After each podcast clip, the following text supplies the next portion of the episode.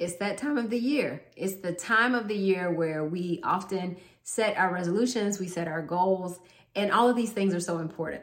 I think there's two points though to actually effectively goal setting, effectively setting resolutions that you can make it through and actually accomplish what you want to accomplish. And the first point is writing it down.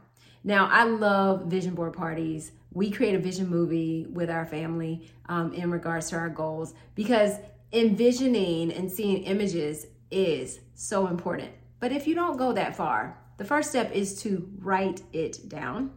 But the second part to that is not to only write down what your goal is, but then underneath that, you need to take that goal and write down what will it take to accomplish that goal. So let me give you an example.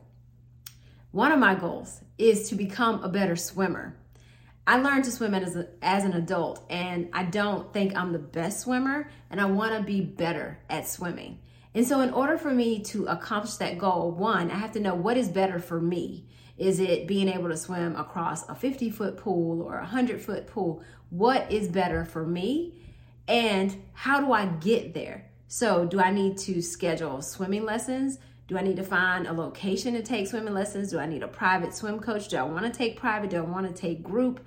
Do I want to um, actually set a budget? How much do I want to look at lessons and see how much they cost so I can actually begin to move myself towards accomplishing that goal? Because me just writing down that I want to become a better swimmer, it's a great goal. But it doesn't get it done. And so the second key part to it is to actually write down the steps to accomplish that goal. And that is your two minute takeaway for today.